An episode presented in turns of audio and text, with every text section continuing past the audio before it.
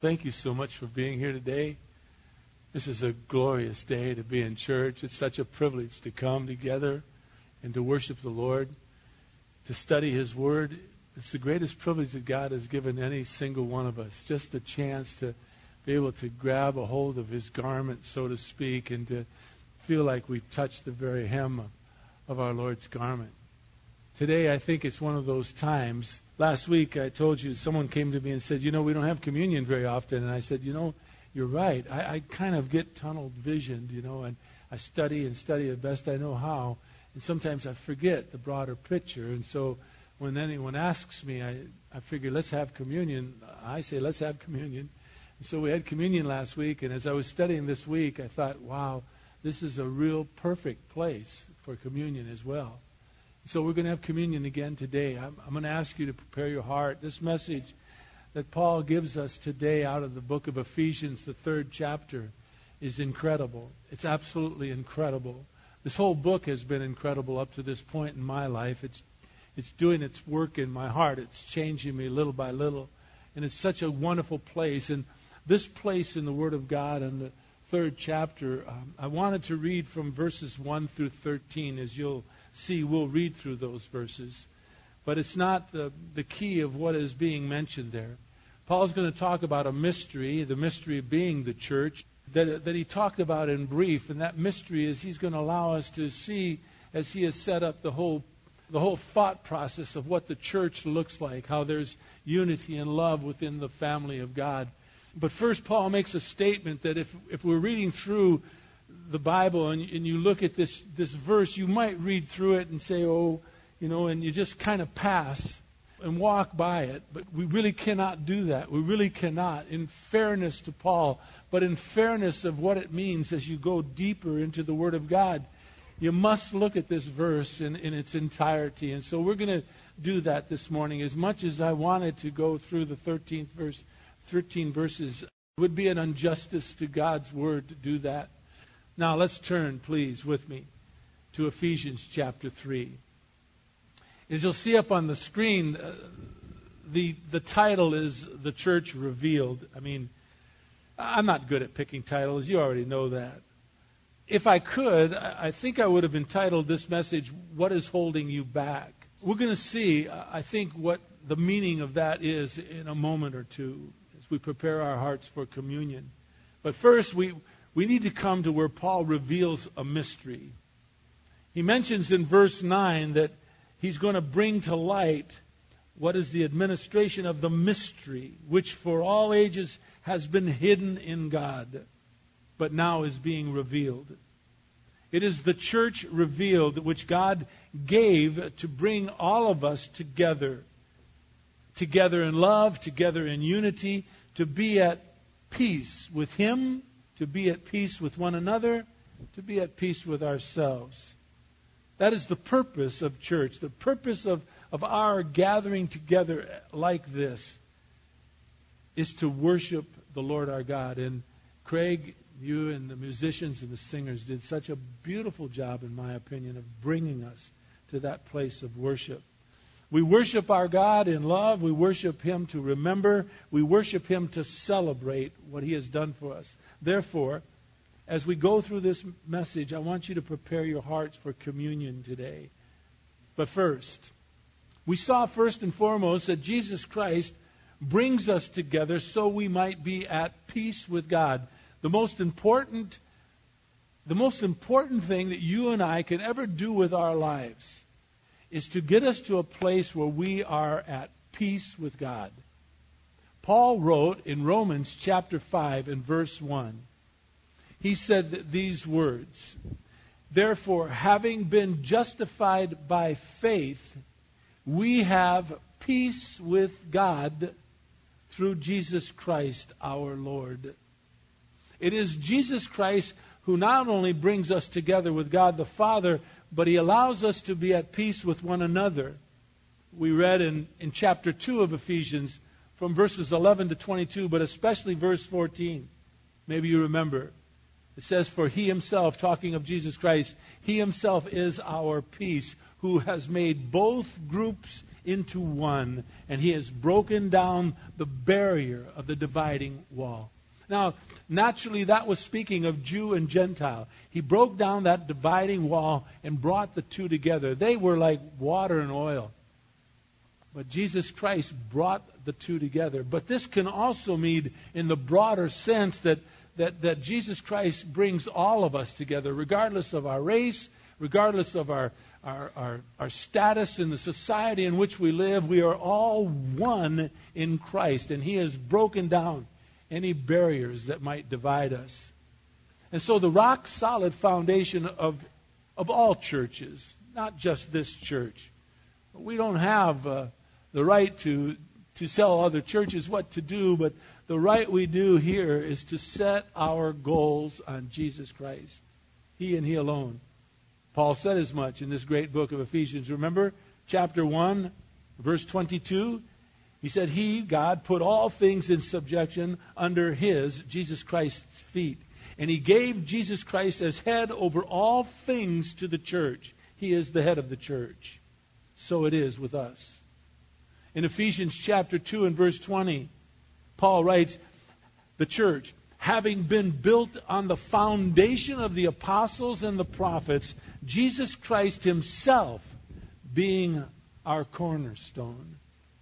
And so he is the foundational cornerstone. He is the head of all churches, all churches that open their doors to worship God must be done through Jesus Christ and He alone. He is the true foundation of any and all true churches. So any any group, religious, any cult that gather, gathers together to build its foundation upon any other name well, Paul has some stern words to those people.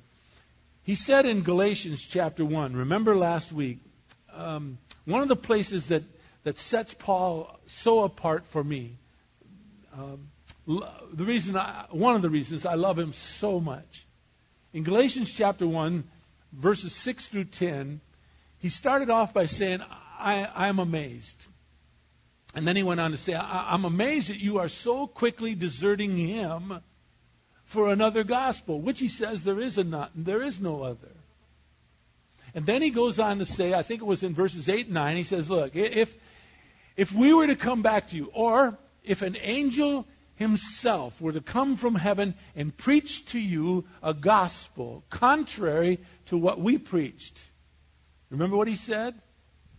He said, Let that one be what? Accursed, damned. As if they didn't hear him the first time, he says, As I say to you, I say again, if anyone would come to you to preach a gospel contrary to what we preached, let that one be accursed. And so Paul has set the tone for who we are as a church. He has allowed us to know that we have no right to vary from this, the Word of God. This is everything to, to us. It should be everything to every church. To go to a church that doesn't open its Bible and study through the Word of God, word upon word, line upon line, is an injustice to our Lord. We must teach as the apostles and the prophets passed down to us from church to church to church, from generation to generation to generation. And now we have that privilege laid in our laps. And what we pass on to the next generation is critical. Critical not only to them, but to what we do concerning our walk and our faithfulness to Jesus Christ. And so I would love for you to read with me, please. Ephesians chapter 3, verses 1 through 13. But I must confess to you, we are going to concentrate mostly on Paul in verse 1. But let's read them all, at least the first 13 verses. Now, before I start to read, Paul's going to start this chapter by saying, for this reason. In fact, if you look at verse 14, he continues on this theme, for this reason. Well, when you come to that, you must ask, what reason, Paul? What reason? What, reason are you talking about? What he's talking about is he's just talked about in brief, the church and how we are to be together in unity, how we are to, to be in love with one another. He's just taught us not so much who we are in Christ, but He just taught us who God the Father and God the Son and God the Holy Spirit are in our lives. Remember in chapter 1, it says that God the Father in the distant, far distant past has, has allowed us to be holy and blameless.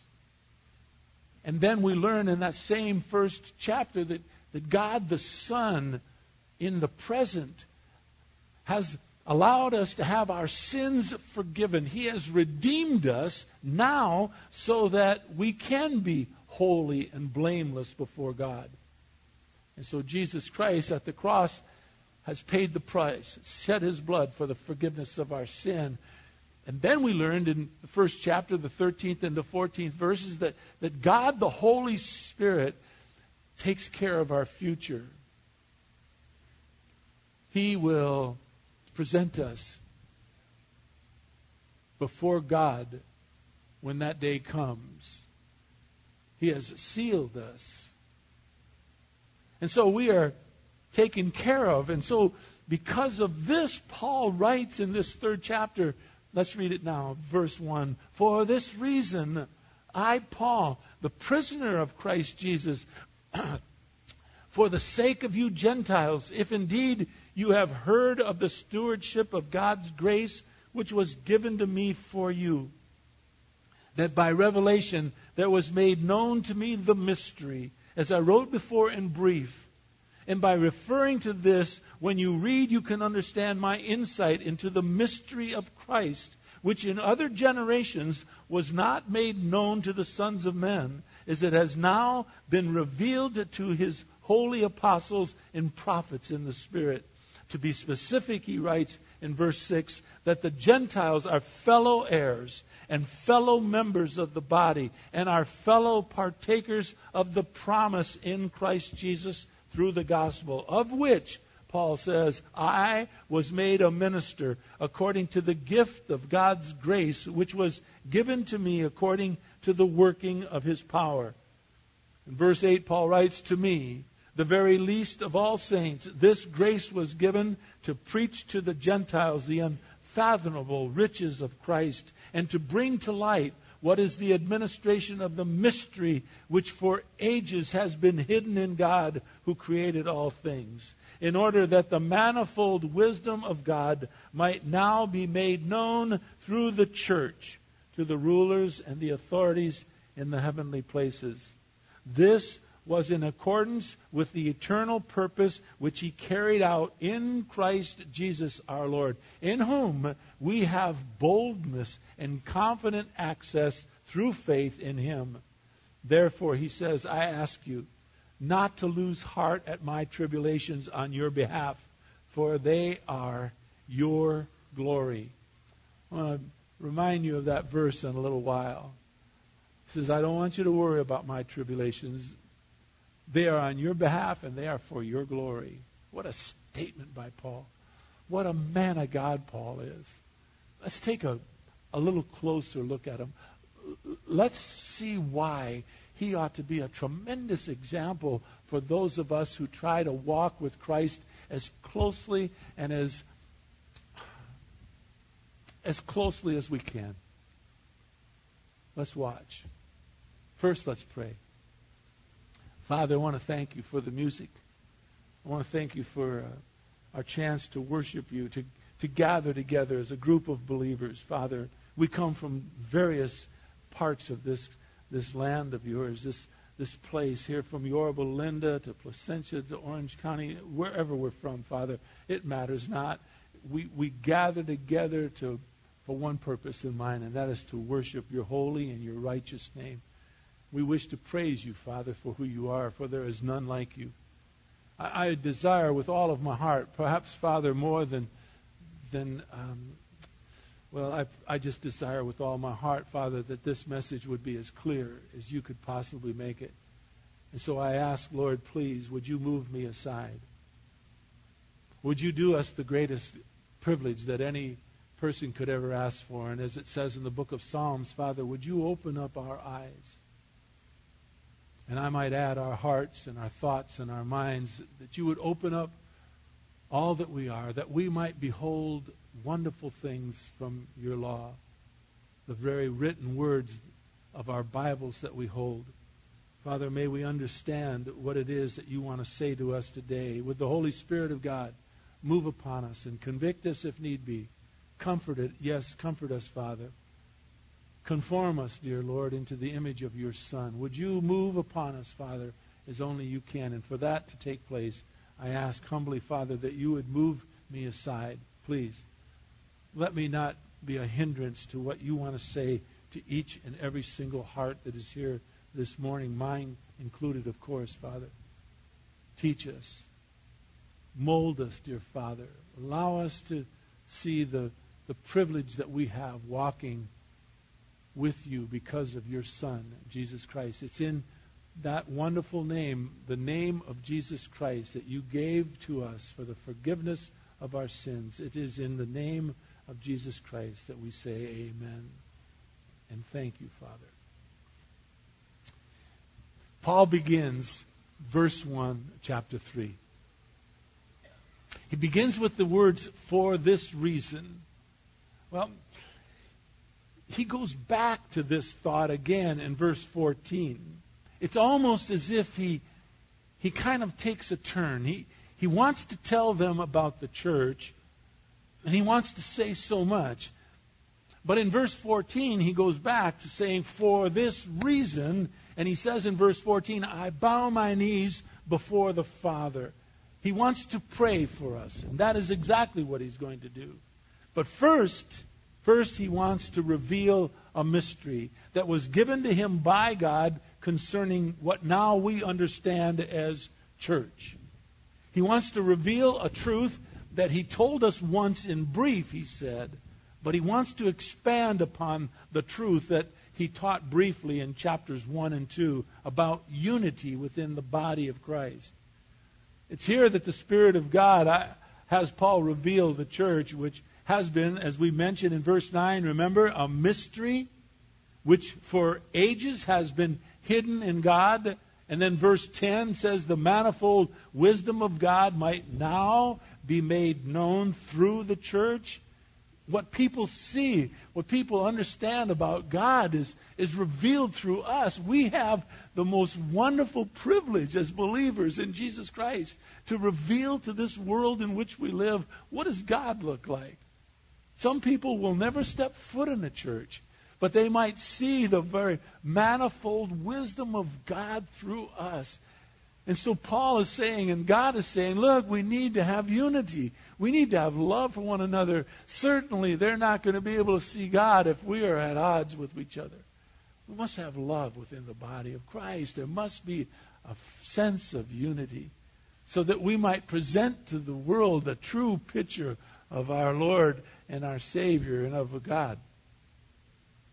And so, in between verses 1 and 14, Paul reveals this mystery of Jesus Christ, namely his glorious church. Paul writes in verse 6, I want to be specific, he says in verse 6. Basically, that all people, namely, he mentions the Gentiles, are fellow heirs. They're fellow members of the body, the body being the church. And they are fellow partakers of the promise in Christ Jesus through the gospel. Paul is perhaps the most dominant figure in the New Testament apart from Jesus Christ. He wrote at least 13 of the 27 books in the New Testament.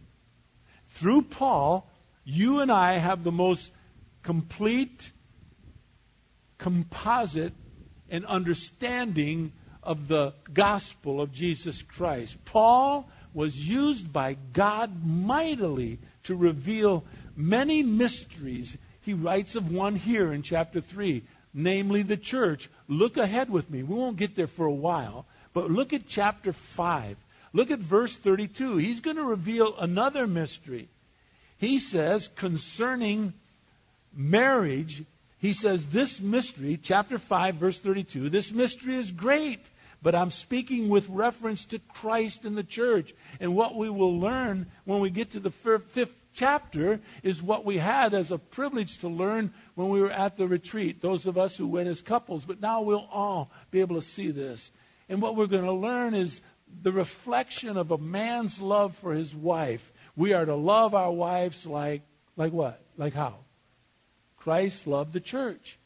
What we're going to see is through that reflection, we will see the love of Christ for the church as we'll see through a marriage. And he says that was a mystery before. People didn't understand, but now they do. But first, let's begin with Paul. He was, as we look at verse 1, a prisoner. At this time, when he wrote this, he had been in prison for now approximately five years. We learn from Acts chapter 21 through Acts chapter 28. Two years he spent in Caesarea. The remaining three years he is now in Rome in prison. I mention this so that you and I might see Paul's faith in action found in verse 1. As I said to you, we might read through something and really not look at it. But let's look. Because we read that Paul wasn't just a prisoner, but note, he was a prisoner of whom? He was a prisoner of Jesus Christ. Watch this now, it's quite important. Although Paul was imprisoned by Caesar, he was brought to Rome to go on trial before Caesar by some Jewish antagonists who wanted Paul dead. They brought him from Caesarea to Rome because it was in Rome where they could have put the death sentence upon Paul. And yet, Paul, by his own words, his own heart, his own thoughts, say, I'm not imprisoned by Caesar. I'm not imprisoned by Rome. I'm not even imprisoned by my enemies who brought me here to put me on trial. No, he says, I'm a prisoner of Jesus Christ. And for what reason? For the Gentiles. In other words, the church. He says, I've been brought here by some evil men who have done me an injustice. But I'm not imprisoned by them. I'm not in prison because of Caesar. I'm not in prison because I'm in Rome. Jesus Christ has brought me here to be a prisoner. Even though you might miss everything that I say, I don't want you to miss these thoughts that are coming up. Paul saw himself completely and totally in the hands of his Savior, not other people. What, what, was it that Paul said in Philippians chapter 4 and verse 11? He says, I don't want to speak from want. He says, I have learned, I have learned, he says, to be content. What have you learned, Paul? What does it mean to be content, Paul? He says, I've learned to be content in whatever circumstance I find myself. In other words, Paul is saying, because I am in the hands of my God who is in control of my life, I've learned to be content wherever He has placed me. Listen, my family, people I love so much, it would do all of us, you and me, well if we could see our lives and we could see our circumstances all in the hands of our God instead of someone or something else. Whatever it might be that has brought you and me to wherever we are today, whatever the situation may be that you find yourself today, I believe your circumstances and its purpose for what you are going through will be much more clear if we could only see it through the eyes of our God. You see, whatever Paul did, wherever Paul went, whoever took Paul to wherever he was, whatever happened to Paul, whether it be good, bad, or indifferent. Paul saw it all as having to first pass through the hands and the eyes and the will of his God. Otherwise, it wouldn't happen. You see, Paul saw himself completely under the control of Jesus Christ. Paul saw that without the Lord's consent, nobody, absolutely nobody, could lay a hand on him. And so, this first truth that we see in verse 1 is almost hidden away. It's almost tucked away here. A prisoner of Jesus Christ. Is that just a statement or is that truth? If all you see, if all I see, if all we see in and through our lives are our circumstances, then our circumstances will more than likely control us. Look, if, if Paul only saw his circumstances of being imprisoned by some of his enemies, then his imprisonment for these five years could have destroyed his ministry, could have destroyed his life. No, he didn't see it that way. He saw himself as a prisoner of Jesus Christ, not his circumstances. Look at, he could have been like, well, let's say me. He could have pouted. He could have been embittered. Oh God, I have been trying with all my heart to serve you, and this is what you do for me. And perhaps, just perhaps, he would have not written the New Testament books that he has written that has changed all of our lives. Imagine the tragedy for us and for Paul had he pouted, been discouraged over what was happening to him. Don't, don't be mistaken. I've said this to you before. Listen, if Paul would have taken that route, God would have gotten the New, New Testament completed. If you and I pout and become embittered, He will do as He's going to do. We will not thwart His plans. But Paul bless his heart, would have missed all the blessings. Could it be that our pouting and being embittered and getting angry with God has allowed us to miss some of the blessings that God has placed before us? Listen, don't forget the fact that Paul understood. Listen what he said again in verse 13. It's amazing, is it not? He says, therefore, I'm going to ask you, don't lose heart at my tribulations. Don't lose heart at my trials on your behalf, because they're for your glory. Look at some of the things that you and I go through. As bad as they might appear on the surface, the way that we go through whatever it is that God has given to us to go through might affect another person deeply, either for the good or maybe not for the good.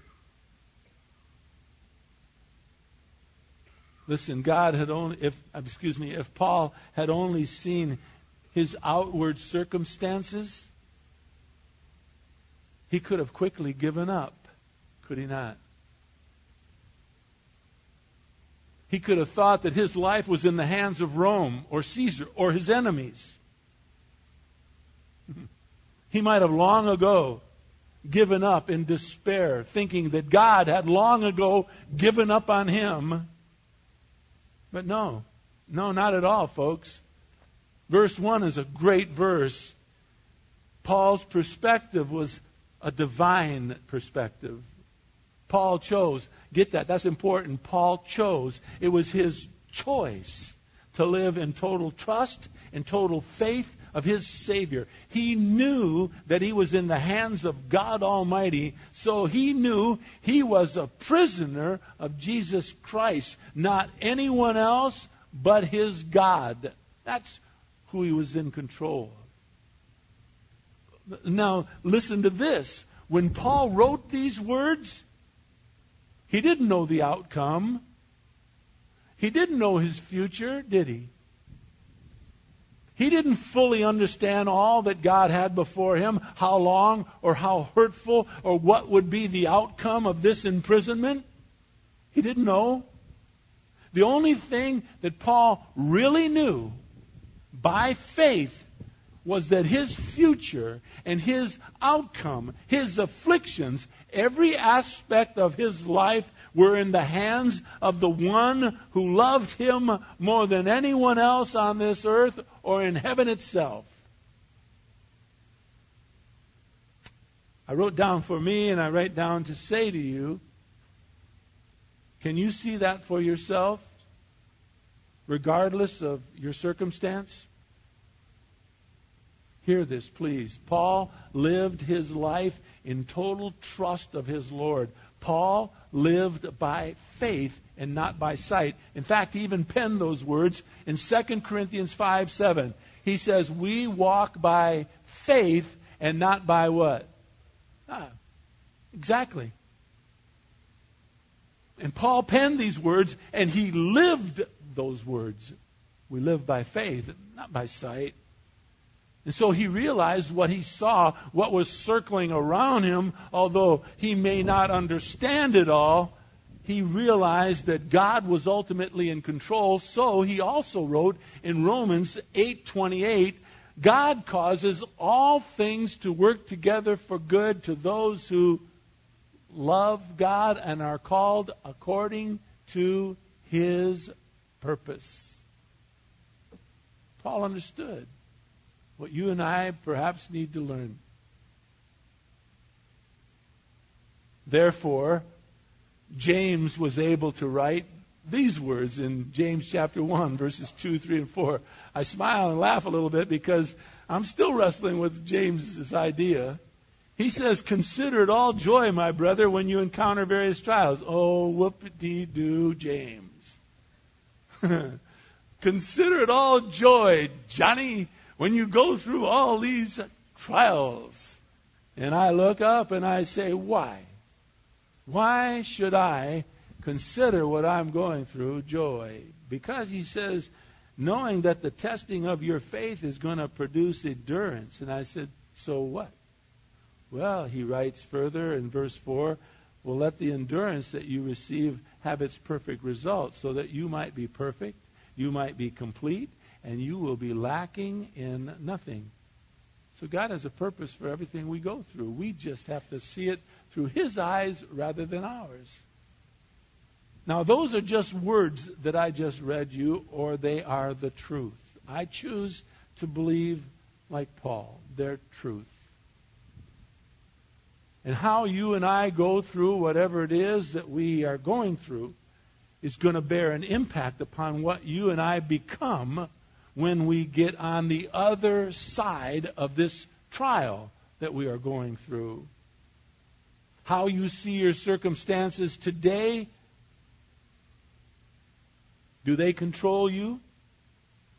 Or are your circumstances controlled by God for His glory? Our attitude, our joy, our growth will ride upon the outcome of our decision concerning this matter that we are talking about this morning. You see, verse 1 can't be rushed by, cannot. It is a great issue, not only within this chapter, as we look at the words that Paul is saying to us, but it is a great issue within your life and my life, how we go through this thing called life, because every single one of us are going to go through a trial to one degree or another.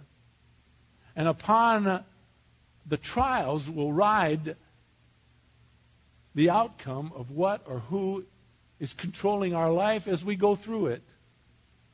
I, I wrote down a couple of things, but I almost I don't almost want to say them. But let me just, since I wrote it, that the sickness that you or your loved one has, the mate, your mate, or your kids or your parents, how you are treated or how things are going,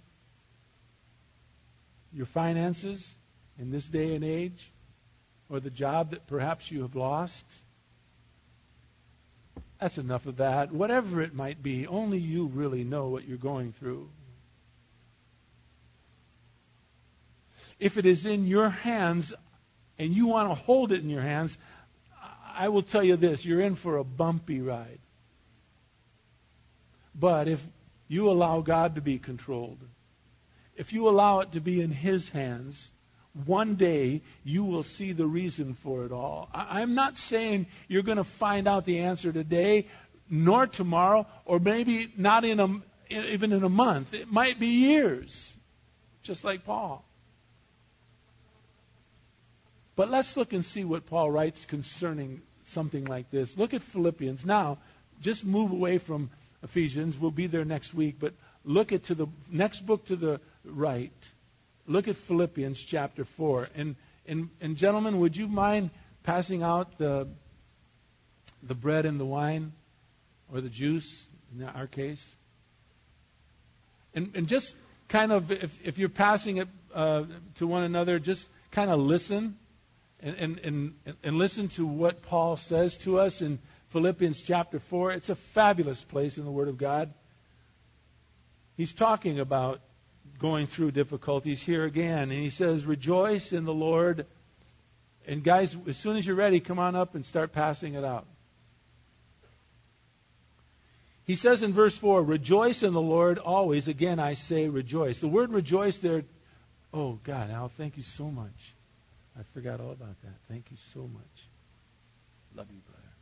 Thanks. Thanks. He says in verse 4 of chapter 4 of Philippians, he says, Rejoice in the Lord always. Again, I say rejoice. The word rejoice there means find your joy. I, told you about this friend of mine that calls me once in a while. He hasn't called me in quite a while. In fact, I'm going to call him in a couple of days if he doesn't call. And he always asks me sometime during the conversation, has anyone, have you allowed anyone to steal your joy? Always asks that question. And Paul writes, rejoice in the Lord always. I say rejoice or find your Lord or find your joy there. He says in verse 5, let your forbearing spirit be known to all men. The Lord is near. Therefore, he writes in verse 6, be anxious for nothing but in everything with prayer and supplication. Supplication means specific, being specific about what you pray for. If, if, if your elbow hurts, don't say you got to hurt somewhere. Let the Lord know right where it hurts. Be specific. By prayer and supplication and with thanksgiving, let your requests be made, made known to God. The reason you can do that with a thankful heart is because you are going to prayer to the only and the very one who can fix it. Let your prayers be known with thanksgiving to God. And so he writes in verse 7 The peace of God, which surpasses all comprehension, shall guard your hearts and your minds in Christ Jesus. So you're going through difficulties. Let don't be anxious but by prayer, let everything and be specific with thanksgiving, let your requests be made known to God. And God's peace, which surpasses all comprehension, will guard your heart and your mind in Christ Jesus. Finally, he says in verse 8, and I believe verse 8 is all about our Savior Jesus Christ. He says, whatever is true, whatever is honorable, whatever is right, or pure, or lovely or of good repute, if there is any excellence and if anything worthy of praise, let your mind, he says, dwell on these things. And so if you and I are going through anything that is difficult, if we are going through a trial that seems to be overbearing, we need to recognize that that trial is not because of some other thing or some other person. We are going through whatever it is we're going through with Christ. We are prisoners of His. So we're to let our minds dwell on these things, the things of God, things that are true and pure and lovely and of good repute, excellent of praise and, and worthy and then he says in verse 9, These things that you have learned, these things that you have learned and received and you've heard and you've seen in me, Paul says, practice these things. and the God of peace shall be with you.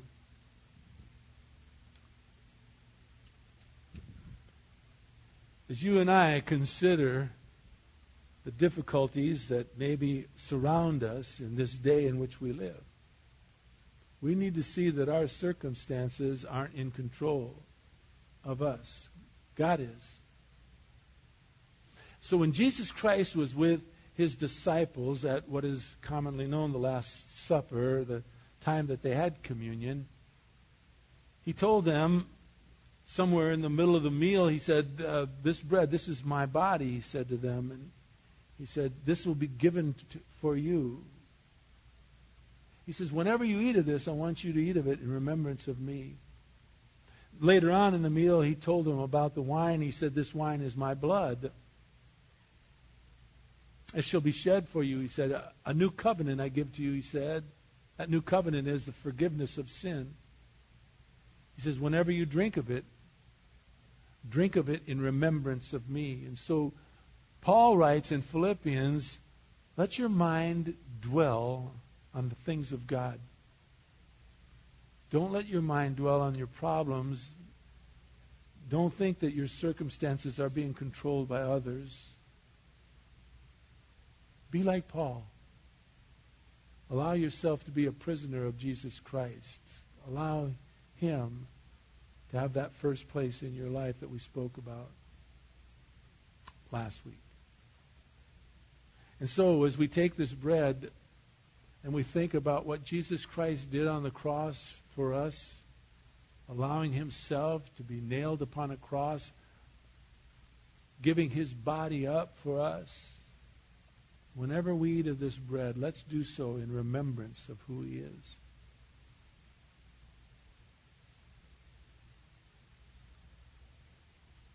On the other hand, when we look at the juice or the wine, we consider the blood of Jesus Christ that was shed for us. We consider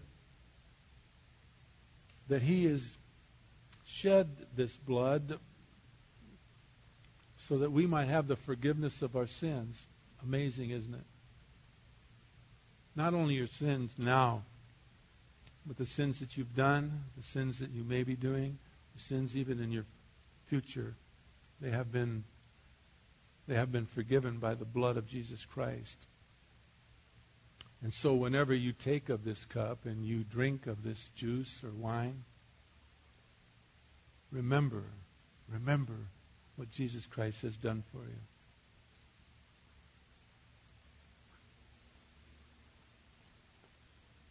Father, to understand the very essence of who you are is overwhelming. It, it really is. It, it goes beyond anything that we could ever hope or dream of.